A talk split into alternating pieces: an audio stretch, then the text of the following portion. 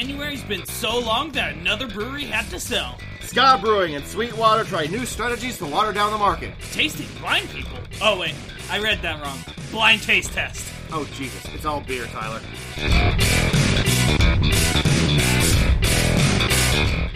Welcome to It's All Beer, the podcast world. We are the big, bad, bourbon barrel aged Imperial Stout in a world full of hard seltzers. I'm Jeremy Jones. Nice job. I'm Tyler Zimmerman. You know what the best part about it? I actually came up with that on in the car on the way over here. Fair enough. they're they're not all planned out weeks in advance. In fact, most of them are come up. They come up with uh, like about five minutes before I actually record them. Uh, hi, Tyler. How are you? Oh, doing pretty well. How are you? I'm doing pretty good. You brought us some uh, cool stuff today. Yeah, so uh, one of my coworkers was over in Denver last week, so he brought me couple beers. The first one we're tasting right now is WeldWerks Brewing out of Colorado, out of Greeley, Colorado, if I remember correct. Yep, uh, their Juicy Bits New England style IPA. And you know what I was thinking as I was bringing this? Also, it's National Beer Can Appreciation Day. It is Day. National Beer Can so Appreciation I figured Days. we had to drink out of cans. It, it's it's only proper and right, and right and proper.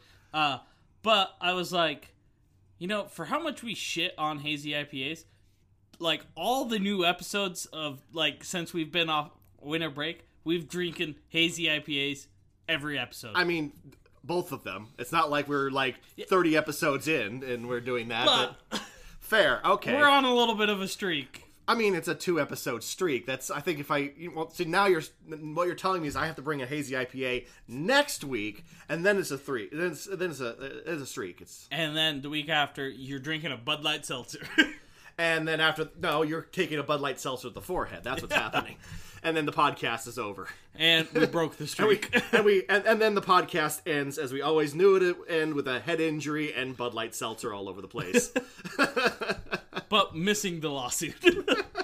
Um back on the beer we're actually drinking. Uh, so the the aroma is like pure grapefruit juice. You get that? yep. I mean, it's like not even. I, I don't get tropical fruit or it's like pure grapefruit juice, Yeah. and the flavor is to a certain. I mean, you want to talk about that adjective juicy? As much as I don't really like it, it applies. Yeah. It's Again, basically fucking fruit juice. straight up grapefruit juice. Um, I mean, it has, but it does have like a nice that nice soft round mouthfeel. No bitterness. Yeah, grapefruit, orange juice. Yep, Citra, Mosaic, and El Dorado, which I don't get much El Dorado off of it, but Well, you know, and I just and I actually uh, um, brewed a. Um, that's almost exactly the uh, the the hop the hop profile that I use for uh, uh, a New England IPA I just did uh, at our tap room. Uh, except mosaic, I used um, with the blade Azacca. oh, nice. Um, now, but I did get like a little bit of like the the pineapple candy flavor on on what I did. But I mean, I I'm starting to realize that whatever you do to a, hazy IPA, that- Someone's fucking done it. well, not only that, but they the the, the pros you you lose a lot of the hop dynamic when you're going into the New England style. So you're almost so Because you're adding so many hops that it's. yeah, and so you almost I, I I don't know what the answer to that is other than maybe that the the okay we've you know hazies are good we've we've done them let's go back to where you can actually taste shit. 2020, make Smash Beers great again. I'm all for that. I think uh, I'm I'm much more on board than with any election that could possibly happen this year. I'm I I'm I will now campaign for Smash Beers. I think we need to start making some shirts that say 2020 make Smash Beers great again. I mean, it's much better than what I'm thinking, which is 2020 just Let's smash. I, I just giant meteor smash into the planet. Let's just end it now. and on that happy note, Um, there's a reason I do a beer news podcast because everything else is ho- awful. So hey, let's talk about beer news, which is a whole lot better, except for this first one because uh, yeah, uh, another brewery bit the dust. Yep. Um, saw on Twitter the other night, texted Jeremy, and I was like, hey, uh, Jeremy, did any of us have Molson Coors buying a brewery? And he replied, No, actually, um, it's so. Um, this is part of our, you know, the the the brewery Deadpool 2020. Um, where we're we, both doing poorly. uh, me and Tyler were, you know, we had a little friendly competition to see um, if we could accurately predict uh, who would get bought and by who. And so far, we're I also think neither of us would have predicted that two breweries would have sold in January. it doesn't really surprise me, but I mean, I figured you, you may have got one in January, one a couple months later, and I mean, we need to do a side bet for how many are going to happen in February. I mean, we can. right?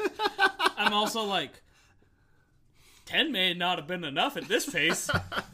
Um, so anyway, so uh, uh, notwithstanding, yes. So the latest one to fall is Atwater Brewing out of Detroit, Michigan. Um, was just bought by Molson Coors, which again, I think we both, both of us were like thought about Molson Coors or Miller Yeah. Coors or formerly Miller Coors, yeah. um, to, as as a potential buyer for a brewery, and I think we both had the same thought, which was like, no, they seem pretty happy with their portfolio. Yeah, their tenth and Blake portfolio of four or five brands. Um, the big thing that made me not choose one because I was like, oh, they're probably due, but it was after they laid off like a third of their workforce, saying they were gonna m- m- more focus on the beyond beer side of things. That was yeah, that was when they do that name change. Yeah. And, And- I'm like, okay. So I was gonna put them in, and then I was like, uh, I don't think they're gonna buy anyone, and now I just look like a fucking dipshit. I mean, as opposed to me, who looks, you know, I, I knew this was coming. I just didn't write it down because that I don't want to make you look too bad, Tyler. I yeah. know your your your fragile self esteem. If one of us hits on anything, that's who's gonna fucking win at this point. Um, but uh, yes, so Atwater Brewing announced this week that they would sell to Molson Coors and join the ranks of the other Coors craft breweries, uh, including Leinenkugels, uh, AC Golden, Saint Archer, Terrapin, Hop Valley, and Revolver.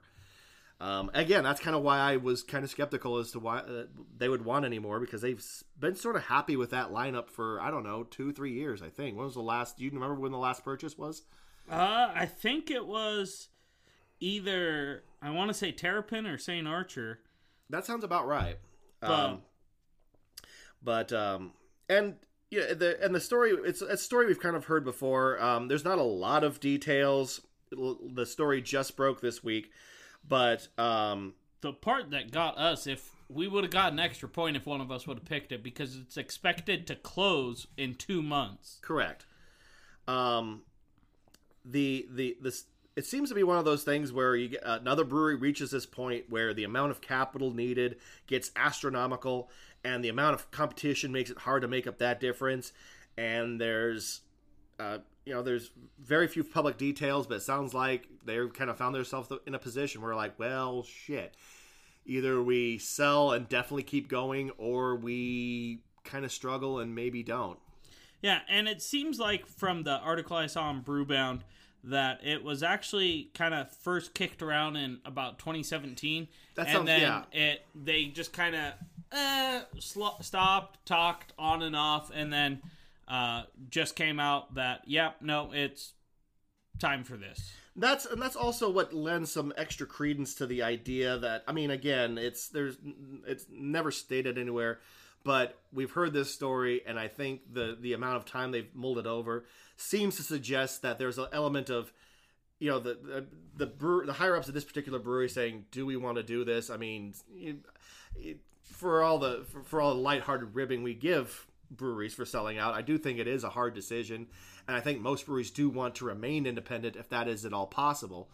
And you get to a point where you go, we either do this or you know maybe tomorrow we don't we don't get to open for business. Yeah, and I mean, it kind of makes sense why At- Atwater did choose them because the Molson Coors 10th and Blake craft portfolio, uh, seeing some numbers here on that.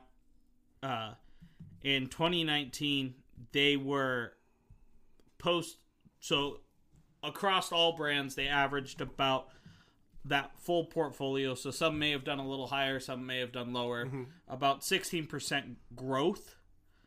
But if you factor in St. Archer Gold, which Molson Coors just rolled out on a national push uh, into the portfolio, their volume is up nearly 19%. Okay. So, I mean, it's showing that they're increasing the volume of the breweries that they have in their portfolio. Um, and Atwater actually brings a nice part to that portfolio that none of the other breweries do. Of they make their own line of seltzers. Oh, good God in heaven! Of course they do. So this also ties back into okay, Molson Coors is focusing on their Beyond Beer segment, So they just added another craft brand that also does seltzers. I mean, it is a match made in what's the opposite of heaven? Seltzerland. oh yeah, that hellish place. Um, Atwater is actually the uh, fifth uh, uh, largest bre- Michigan brewery, um, and of course, actually the the the, the largest uh, fa- um, is uh, uh, the the largest uh, craft brewery in Michigan. Also, the winner of the National Brewery Marksman competition. So long as their target is their own foot. Of course, talking about founders.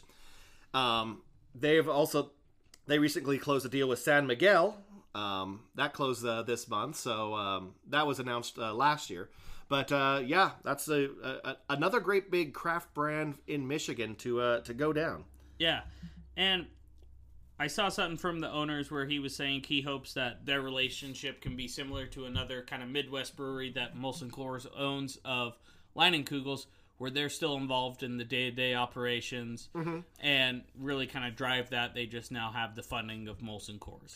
Yeah, and I got and there's a quote from uh, and this was this comes from the Detroit News where I got uh, the article um, and actually uh, uh, Cody was nice enough to send this to me. Thank you, Cody. Thank Uh, you. um, uh, the quote is from uh, the uh, the co-owner uh, Re- Rieth. Um, says that's what I want. I want Atwater and employees and our brand to be around for decades. Hopefully, we'll be able to bring some products nationally. So you also get, and that's also nice to be able to get in on that uh, the uh, Molson Coors uh, distributing network. Uh, so I did just see something kind of touch back on something a little bit before. Uh, looks like 2016 is when they went on a buying spree, buying Revolver, Hop Valley, and Terrapin. That sounds right. and then in 2015 they had purchased St. Archer. That sounds okay. Yeah. That, Uh, but a fun thing that kind of helped make this deal as streamlined as possible was Atwater already was going through in all the states that they distribute in. So the 12 states that they are in. Uh, 2018 or 19, I want to say they switched all their distributorships over to the Miller To the Miller- house. So that way it kind of lined up when they first started talking to him, and then so they kept that alive. Now that actually makes it sound like less of a like a a decision that came after like that, that sounds like less of a okay crap we have to do this let's do it. That sounds more premeditated. That actually more sounds like uh this is probably going to happen. So let's just get everything in line. Which also that may make more sense with with how fast this deal is closing. So maybe Yeah. So you know I don't know. Infer what you want from that. This is m- maybe a bit more premeditated than most deals. I think. I think they had an idea and they knew if that was gonna happen, and I guess I guess you, you if you, you you may be in this position like, well, this probably this could happen, this even might probably happen, and this will make it easier. And even if it doesn't happen, it distributors kind of universally suck. Yeah. So it's not like you're dump, you know, you're dumping a, a- good one. yeah, it was back in 2017 they started to realign to get in the Huh. That's interesting that it's been that that the at least the thought that they might be okay, we may sell because they had already started talks, so we may sell. This would make it easier if we do sell. Hmm. Now, so I mean, so the, the the thought that the fact that's been going on for at least two years, maybe closer to three, Yeah, and Is- I mean, if you make the change and you don't sell, right, is it really gonna affect you that much? I mean, again, you, distributors universally bad, so no, Not probably not. universally bad, but they all have their downsides. True, universally bad. Come at me, distributors. Erica will. All right. Um, everything is terrible news now. Um, so breweries that uh, aren't selling outright are very busy taking everything good about craft beer, setting it on fire, and warming their hands around it like a hobo barrel. No, using that fire to make hard seltzer. They are they are doing well. You need a fire to make hard seltzer. I feel like all you need is uh, a carbonated water, sugar, citric acid, and shame. Yeah, but if you have the water a little bit warmer, the sugar absorbs quicker. That's science, that is. Um, this comes from uh, Jessica Infante from uh, Brewbound. Um, she reports that uh, after a 6% decline in volume in 2019, uh, Ska Brewing out of Durango, Colorado is adjusting their strategy. Um, and I we've already hinted as to what that strategy uh, pretty much is. Um, if you said hard seltzer, you are right and very, very sad.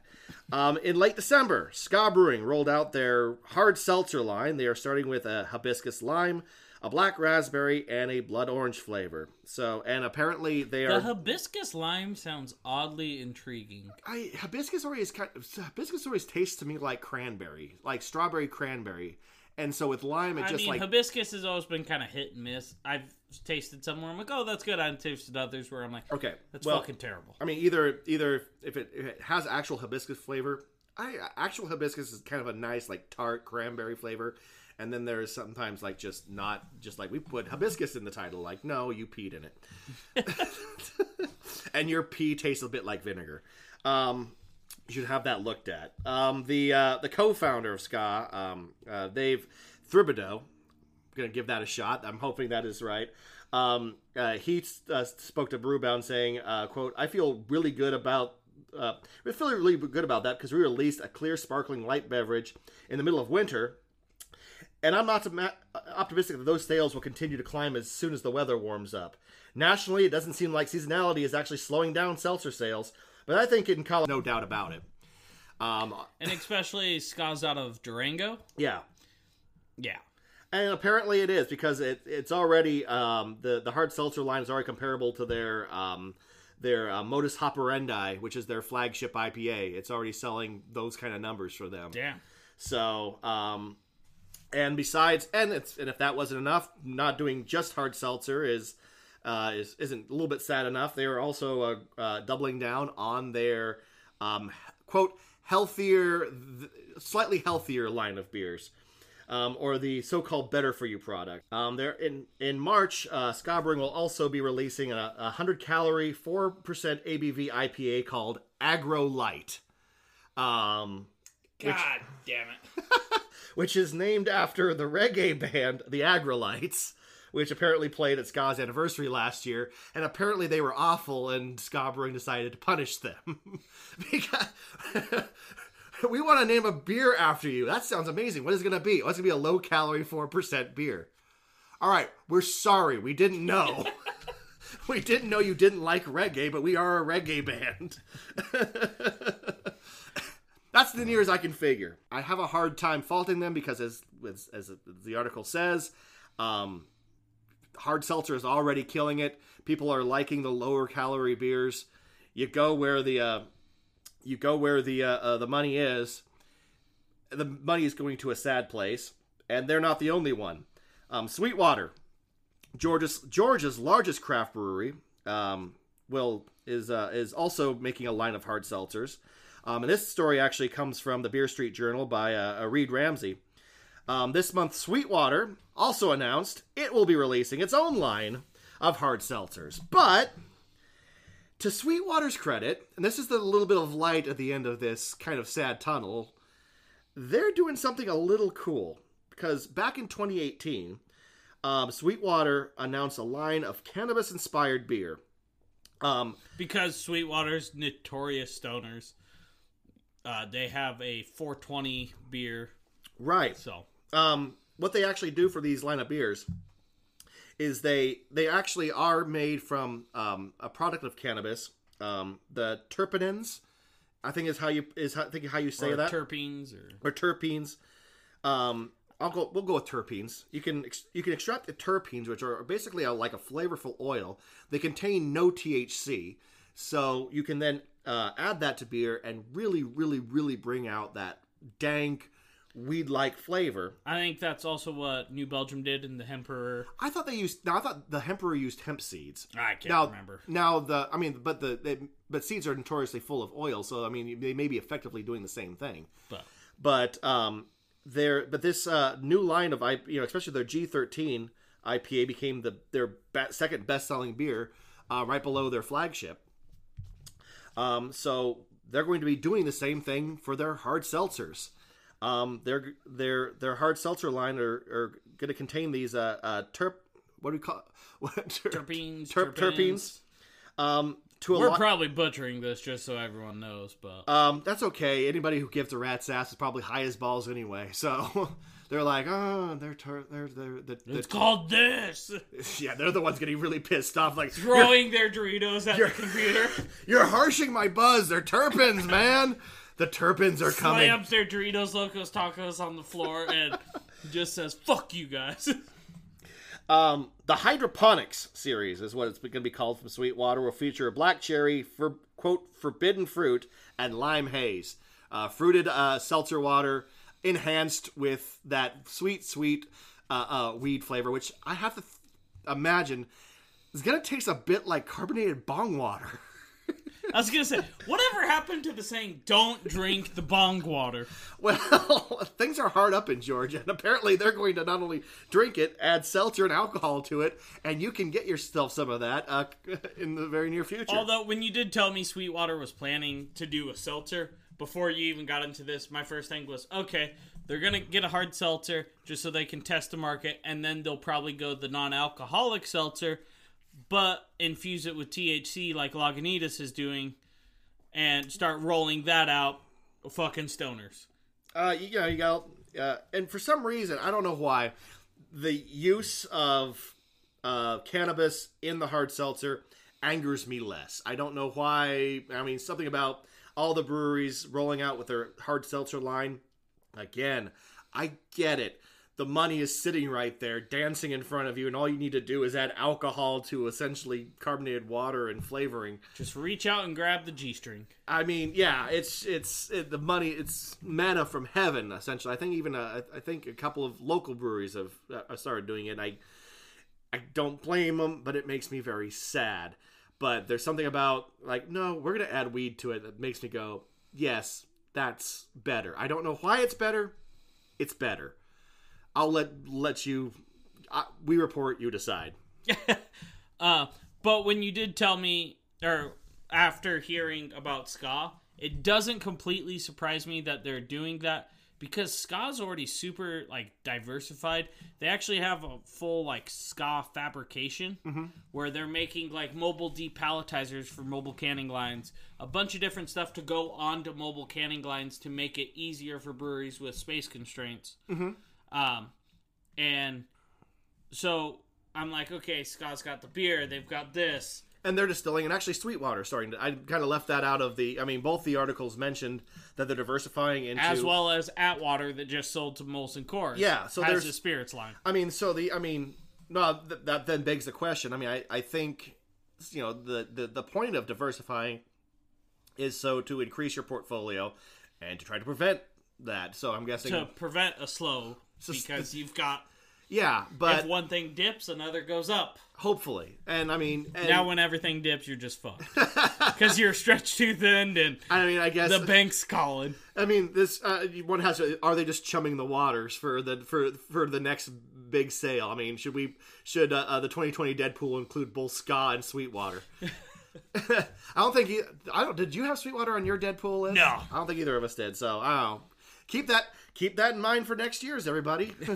All right. So well, before we get to the next story, we're switching beers. This is the um, other one The you brought for us. What is? Puckerberry from High Hops Brewing, and they are located in shit. You really need to replace some lights in here, motherfucker. It's mood lighting, Tyler. we I, I figure after we're done, we'd do some makeouts. uh, you don't pay me enough. Uh, I can't tell where it's from. Somewhere in Colorado. Uh, I think Denver area. Uh, but it actually won a gold medal in 2018 at the at GABF. It's very pretty. It's like it's it's ruby red almost to the point of violet. Yeah, it is a blackberry sour, uh, 4.2% alcohol.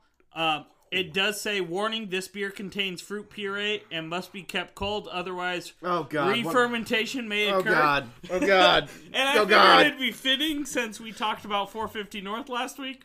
Uh, the funny thing was is that um uh, At uh, the very least, they're advertising at 4%, so if it is 2, I don't feel near as bad. well since you brought it I I was on the fence about bringing it up, but um uh, actually uh, on Twitter um uh, uh someone at Brewbound uh, uh got a hold of us and and forwarded us and forwarded us a a, a, a, another article they did uh, about it. Um, and I have to go. I have to go look and see uh, uh, who wrote it, but um, but she did an amazingly good job. Uh, I, her first name was Katie. I forget her last name, but she did an amazingly good job at summarizing my frustration, which was which was essentially that um, uh, yeah, 480 North somehow got a pass on on the fuck up on the fuck up, and there can I even to even today I kind of like went through their Instagram and there are some people getting kind of bitchy about about it, but most people are like, "Shut up, we're we're still drinking this." So, it, yeah, they get a weird and and she even says that other breweries they don't get that. I mean, they screw up a little bit, and their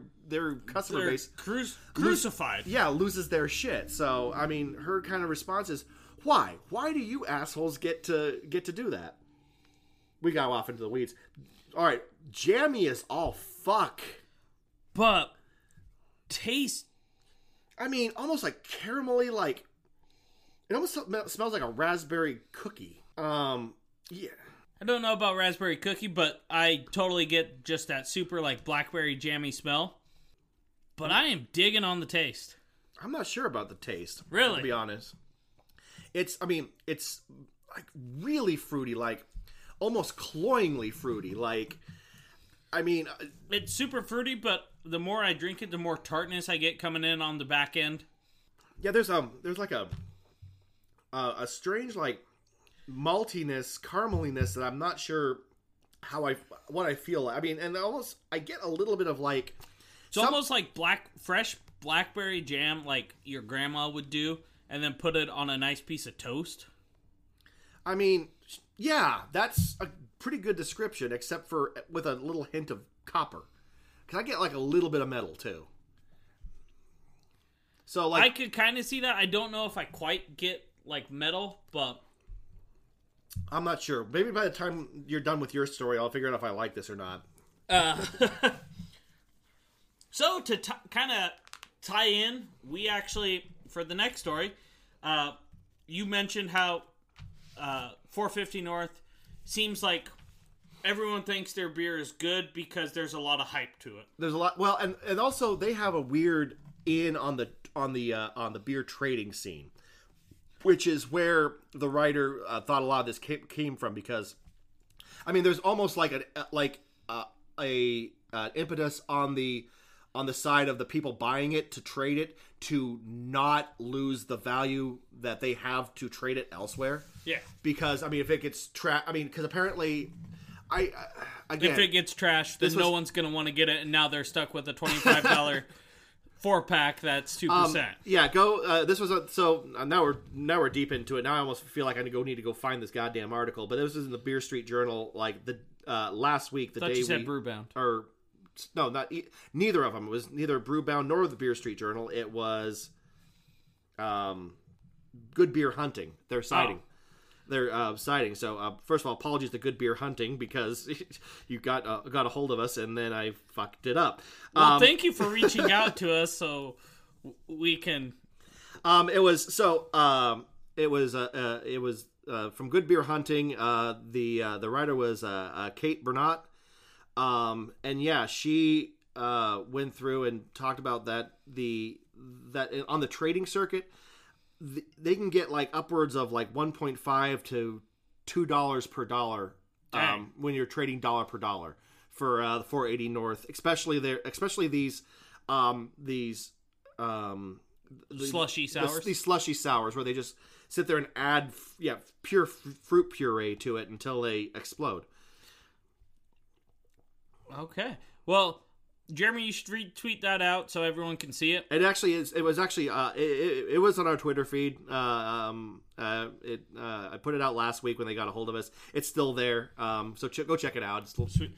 Uh, but so kind of leading into what we were saying is breweries like that be will have people think they're good because of the hype instead of getting the hype because right. the beer is good. So, uh, there's an article on bostonmagazine.com uh, by Jacqueline Cain uh, talking about Boston's first blind beer fest and how it'll make you a smarter drinker. Which, for anyone that lives in the valley or near some ten barrels, it, you're you've probably been familiar with 10 Barrels Beer Wars, which is a blind IPA beer festival. Right. So at 10 Barrel Beer Wars, it would be IPAs only. Everything was blind. You couldn't tell. You had to take notes, Mhm. do that. And then at the end, they'd announce the winner and tell you what every beer was so you can go around and retry. Right. So it takes. Which is a really cool idea. I, I so love that idea. Oh, one of my favorite ideas because it takes the bi- personal bias that you have towards that brewery or towards that style of beer out because they are the one in Boston is doing it where it's not just straight up IPAs, it's any style of beer. Um, they actually are having. It started out from a couple people that run a website that used to just do it as an invite only event, very small scale. Uh, this is going to be the first full scale by the Mass Brew Brothers. Uh, they're teaming up with uh, beer events planner Craft Company, um, and getting this all rolled out. Um, I mean, the, the thing I like so much about that, not only does that, um, like, not only does it take away the take away the hype from the, from the uh, from breweries that you know have that kind of surrounding them, but it also gives it's it also gives like breweries that that may even have like have a for for any reason have a not a great reputation or have you know had had a had a rough start or wh- whatever to kind of you know put something out there like wait holy shit look look what they're doing now Yeah, and rebuild and, and rebuild a reputation which i think is is equally important Oh yeah, so they're not allowing any branding or advertising at booths, hiring non-brewery personnel to pour the beer and staff the booths. Uh, they won't know the lineup until the end of the festival. Uh, they won't be sure about what beer they're drinking or what company brewed it. Uh, they'll be given notepads to jot down tasting notes, flavors, observations about each beer in the categories of IPAs, dark beers, and wild cards. Um, they get a vote for their top pick, and after all the tasting is through, the votes will be tallied up to name a fan favorite in each category, and all the participating breweries will be revealed. Uh, they did a similar tasting event, they said, called the Most Tasty IPA competition, so similar to Beer Wars in Massachusetts. Uh, and they talked about how a sleeper was ended, a sleeper pick was the most high rated beer in Massachusetts of Pulp Daddy IPA from small Worcester outfit Greater Good Imperial Brewing Company 1, beating out hop darlings like Trillium, Vitamin Sea, and Nice. Treehouse. yes So, i love to hear it love to hear it i mean not that i have anything against treehouse or trillium but no. So it's $40 entry fee. Um, it's going to be March 6th from 6.30 to 10. Um, so if you're over in Massachusetts around that time, look it up. Uh, I would love to see more and more places starting to do a full out blind beer fest, uh, not just IPAs. Bring in other styles, and they even mentioned they're like when they were doing kind of the private invite only events. Uh, one of the brothers that one of the guys that puts this on, he said, "Oh, I was claiming what a good Helles this beer was that I was drinking, and then when it got revealed, it was a jerk or." The Helles I was holding, I was like, "This is the best German pilsner you'll ever taste." and then it got revealed to be a Helles. He's like, "Or I'm really good at oh. picking out an IPA." He's like, "But you know how hard it is to pick out a New England hazy IPA versus a double dry hopped wheat ale?" Ooh, I mean, I feel like it should. Well, I mean, if all right, I would I would say that. I mean, by looking at it, they'd be the same. But I feel like you would lose some of the mouthfeel and some of like the juicy quality in the. But there's been hazy IPAs that Right. had that mouthfeel. And, I mean, I feel like a, just a double dry hopped wheat beer would be like grassier, but but hard to say. but yeah, now I, I suddenly want to I, I- I suddenly want to do you know, well I, I, I want to and I'm afraid of you know what what Oh, just the reality check Just- you're gonna get. I'm, I probably need that reality check just. Which I'm kind of bummed Tim Barrel doesn't do the beer wars in town anymore because that was always a fun one. Well, somebody should do that. Um, that's a great idea. I love it. Um, and again, I like that you get upstarts like that to come out and like, yeah, they won. Yeah, Who who the hell are they? Nobody knows. Or oh, I've seen them. I've just never ordered their beer, Uh huh. and because I've always ordered Treehouse because I thought Treehouse was better because the name. Because you know, because That's what all the people in the trading communities told me to get. um, you know, and then we can get over this the exploding cans that. So it's. I figured I'd talk about this just because that's kind of my favorite style of beer fest, and I wish more people would do it. get on it, people. Uh, real quick, further thoughts on this? I'm, I'm still like weirdly like. All right, for so for a start, I was like, well, while you were going through that, I was kind of like looking. Actually, I was looking to see if I could find where this. Oh yeah, it is a gluten-free beer as well, made with buckwheat and, millet, which might be what I'm getting or something because there's I still get like this weird aroma on it. which I was real like skeptical when I saw that. I was like, okay, we'll see if this is any good. Mm, I still like. I there was a beer I had at a beer fest in Nebraska. Shut up. but there was a brewery from Kansas that did a beer with seven different types of grains, including millet and Buckwheat. buckwheat and rye and wheat and barley. the obviously, nice part, the biggest knock I usually have on a gluten-free beer is the it's not a thick enough mouthfeel, and I feel because of that puree, yeah. it balanced that out. but um, but no, it's I'm I don't know. I'm still weirdly. I, I'm still weirdly on the fence with this. I like. Well, I'll take a drink. I'm like, yeah, it's really fruity. It's kind of nice. Take another day. Like it has. There's a component to it that I can't quite place, and I don't know. I don't know if it's okay. Fair enough. so I don't know. Maybe by the time I get to the end of this next story, I'll uh, I'll be able to tell you. All right.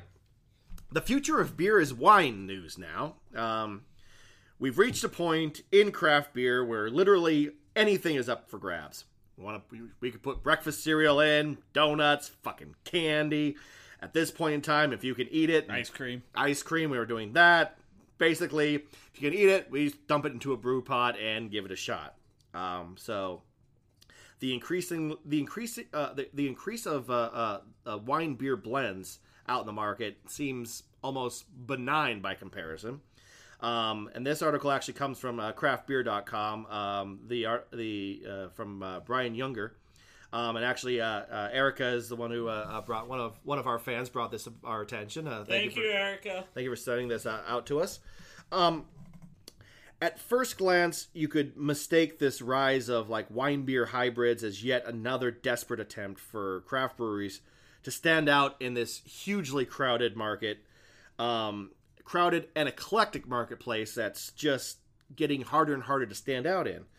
Um, but uh, the the article uh, did a remarkably good job at like um, explaining that you know where this is coming from is like it's what I took away from it was there was this uh, the uh, the unique ability for um, wine to bring a uh, bring a sense of locality to beer. Um, I was actually listening to a wine podcast um, a couple of years back. A local guy does it. It was it's called the I Think About Wine podcast. Okay.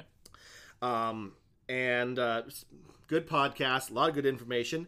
Um, moderate wine snobbery, but that's to be expected. It's wine. It's wine. Um, uh, but the one thing he did mention in one of his slightly snobbier moments doesn't mean he's wrong, but is that um, is when he's kind of getting a little bit uppity about wine versus beer.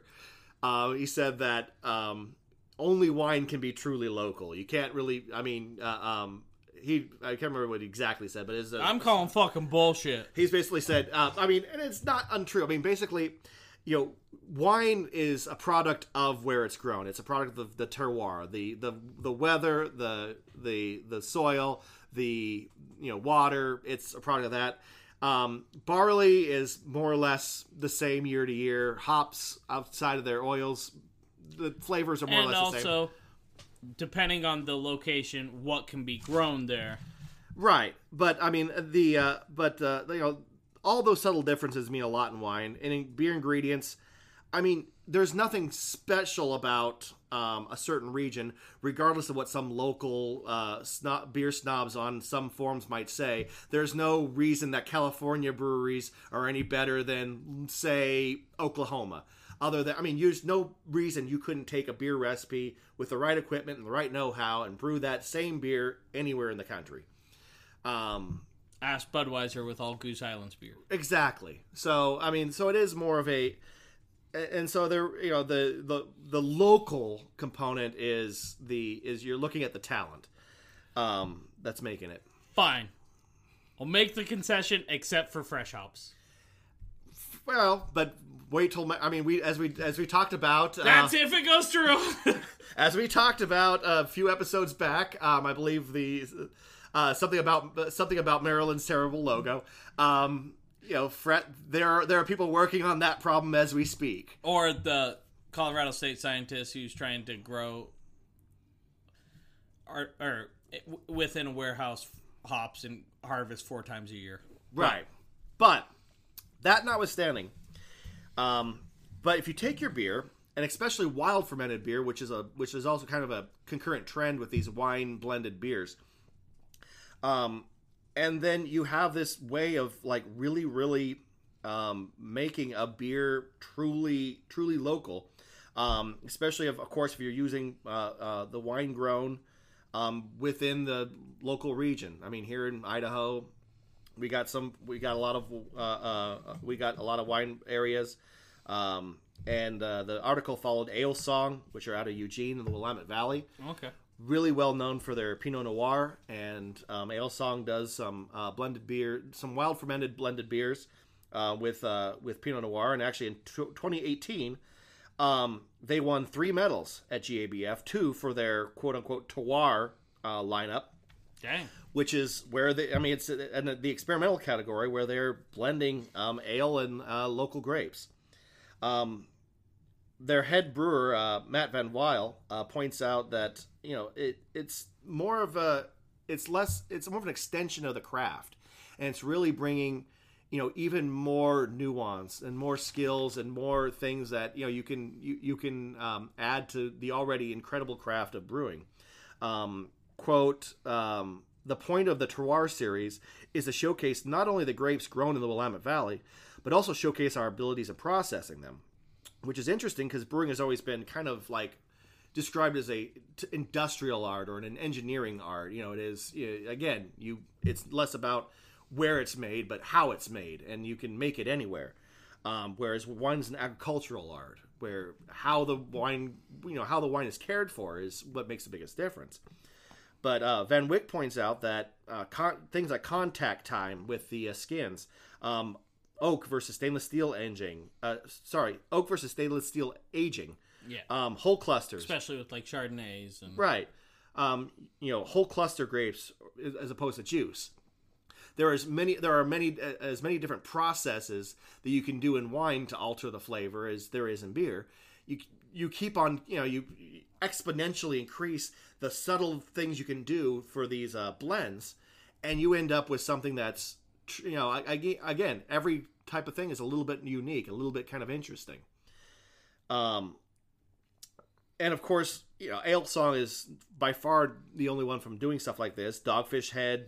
I was uh, gonna say I feel like Midas Touch is like Midas the OG of this category. Pretty much, yeah. As near as I, as near as this article can tell, and near as I can, that's the first one I remember that, you know, that I got my hands on. Like, is it beer? Is it wine? Is it mead? I don't know. Yeah, and then Dogfish also did.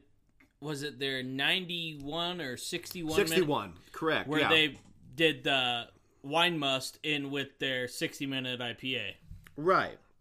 Um, of course, Firestone Walker. They have a, a wine background with Firestone Wineries. Um, they did some experimental. Uh, um, uh, uh, there's experimental batches with Mikkeller. Um, Oh, Yeah, I know. I was kind of like that was kind of strange, but it sort of makes sense. The the gypsy brewers who kind of go to do uh, collaborations with uh, with uh, uh, brewers. They did like a wine beer blend. Um, Jester King, um, and, makes sense. Big wild fermentation. and also um, they use Texas grapes for a couple of their beers. I didn't know this. Apparently, Texas number fifth, uh, number five in uh, in the United States for uh, wine product production. All right. So I maybe there's some Texans screaming that about Texan wine. Something about the phrase Texan wine just makes me think of, of like like a barely fermented Kool Aid in a mason jar. I was jar. gonna say Boone's Farm, but but it seems like an oxymoron. But but apparently Texan wine uh, is a thing. Um, but um, so I guess the, the the the question is, are we going to see more and more of these? I mean, is uh, you know, is that going to be the next big thing, like wine beer hybrids?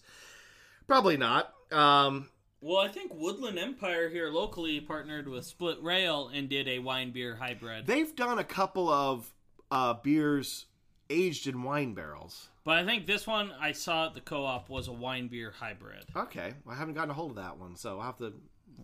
I'll I'll see if the co-op still carries it. and Maybe we'll pop it on one of these episodes. There we go. Um, there's apparently actually a shop in Denver that exclusively sells uh, wine beer hybrids. Damn, I did not realize it was that big of a market. Um, the the the shop is called Liberati. Uh, Again, I'm there's gonna be a few words in this next in this next little bit that I'm Strap in. We know we're pronouncing it wrong. Just go with it. um the uh, uh, owner sells the exclusive sells what he calls uh Oeno beers. Um uh, Oeno is like Latin for wine. Um I think it's my best guess. The guy made up a word and I'm probably mispronouncing a made up word. Deal with it. but um you know and, and but his i mean eh, his assessment is that uh, i mean although you're there's more and more to the point where you can actually start a shop that sells them exclusively um no there's wait like there's just too much that almost has to go into it to make them work i mean this is you know this is not something that you can you know go and add like i don't know some brew we've been talking about recently a shit ton of like grape you know uh, puree to and hope for the best uh, Yeah, you need a little more science in that. uh, blend of two arts. You know, you got your you got your uh, uh, uh, you, you got the making of the beer, and again, these are usually wild fermented beers, which adds a, a, a quality of locality to them because you know if you're leaving it up to the you know the Wild yeast in that Yeah. area. wild yeast biome, again, something you cannot create anywhere else in the world. Um, so you know that on top of grapes you can't grow anywhere else that have you know certain qualities. You know, it just requires a a, a, a little element of of uh, extra care and craft that I think most breweries uh, have no interest in doing, and rightly so. But the ones that are that are giving it a shot are, are again, it's kind of cutting cutting edge stuff, and uh, um, kind of an interesting way that the the two arts are kind of coming together. Especially, I mean, sour has always taken a lot. I feel from from Wine. wine, tradition when it comes to blending and aging, and especially oak aging. And to see it actually kind of come together and and uh, emerge is uh, is is kind of cool. No, that. I was gonna say I I've heard of some, but just never really thought about it. But it it does seem like a cool idea and could pair very well. All right, Tyler. Anything else this week? Uh, no, that is about it. Uh, again, thank you to my coworker Matt for providing us with these beers. Thank and, you, Matt. Uh, outside of that, nothing else. Well, um, this has been It's All Beer. Um, as always, you can get a hold of us.